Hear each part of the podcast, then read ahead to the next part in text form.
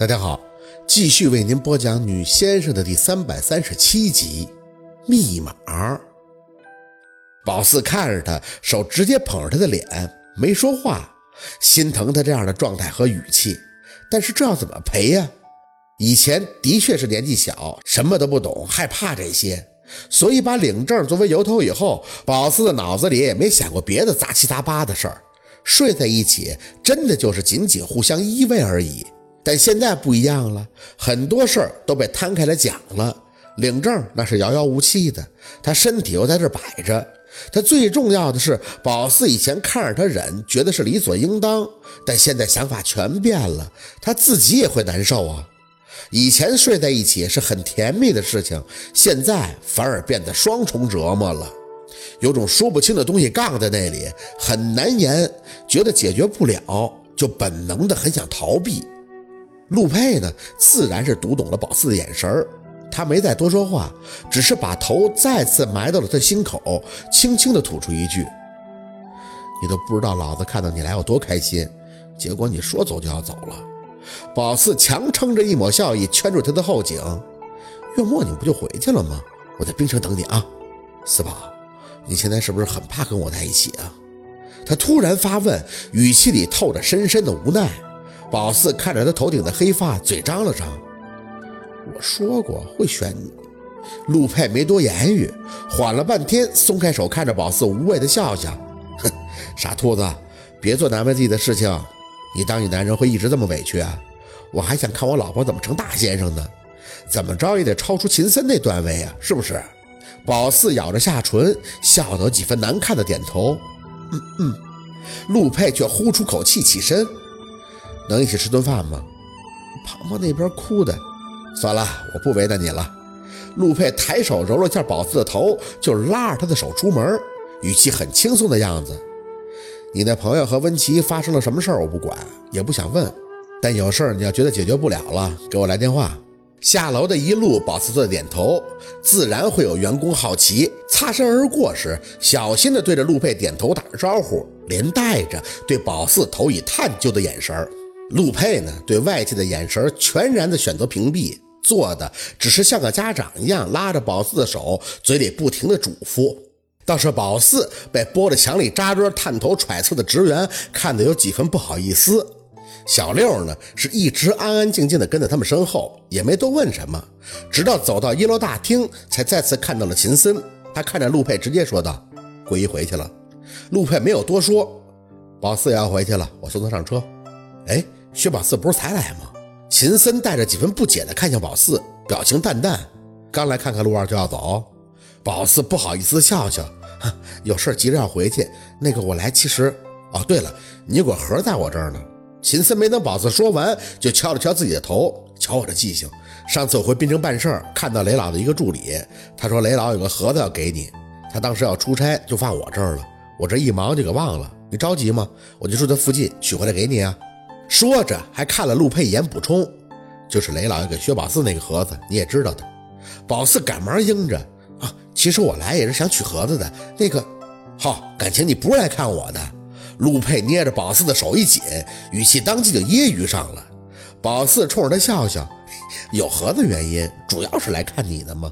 一个不留神，这人就找话茬儿：“是陆大哥，我四姐是主要是来看你的。”小六很长眼力见的就在旁边接道：“那想你想的，都睡不着觉。”陆佩挑眉：“哼，这还差不多。”宝四心里松了口气，扯着陆佩的手正外走着呢，就看着之前那个前台小姐颠颠的迎上来，对着宝四鞠躬：“徐小姐，您慢走。”有些发愣。宝四抬眼看着陆佩，小声的询问：“他之前还不让我上楼呢，现在怎么都知道我姓薛了呀？”陆佩的嘴角牵起一丝笑意。哼，陆太太这千里迢迢的过来查岗，现在全公司都应该认识你了，谁敢怠慢啊？宝四暗自的撇嘴笑笑，也没再多说。秦森开着自己的车去取盒子，宝四和小六开车跟在他后边。坐进车里以后，降下车窗，冲着陆佩挥了挥手：“我等你回去啊。”陆佩看着宝四，则微一俯身：“这样的惊喜以后还会有吗？”宝四笑了一声：“ 看你表现。”说完，看着车窗慢慢升起，小六打着轮跟在秦孙的车后。宝四隔着倒车镜看着陆佩高大的身影站在原地，单手插兜，一手还冲着他的车轻轻摇晃，有柳絮在他周围飘飞，塞得宝四心里满是失落。小六顺着宝四眼神看了一眼，嘴里唏嘘的念叨：“哎，帅啊！我陆大哥的身材穿西装还真是好看。”宝四切了一声，收回眼：“切，他穿什么不好看？要不能是你姐夫吗？”呦呦呦！小六还挺有心情调侃：“四姐又犯花痴了是不是？”宝四没吭声。花痴，打他知道这俩字之后，就对陆佩一个人犯过。不是我说你啊，四姐，咱好不容易来一趟，你说你着急回去干嘛呀？小六跟着秦森的车，嘴里还在说着：“是不是一会儿还有节目啊？咱取完月光宝盒，还得回来找陆大哥吧？他能就这么让你走吗？你俩这都赶上牛郎织女了。”车子到达一个小区的门口，秦森把车停到一边，敲了一下宝四车窗，示意他等一会儿。宝四嗯了一声，看着秦森走进眼前的高档小区，回头看着小六开口：“咱们得回去，跑跑那边出事儿了。”“啥？大胖？大胖咋的了？”他没说清楚。宝四盯着小区的门口，嘴里应着，说是被文琪打了。我靠！小六顺怒：“那他妈还是男人吗？打女人！”说话间，他就掏出手机给庞庞拨了过去。接通以后，嘴里就剩下了安慰：“哎呦喂，你别哭啊，姑奶奶，到底发生什么事儿了？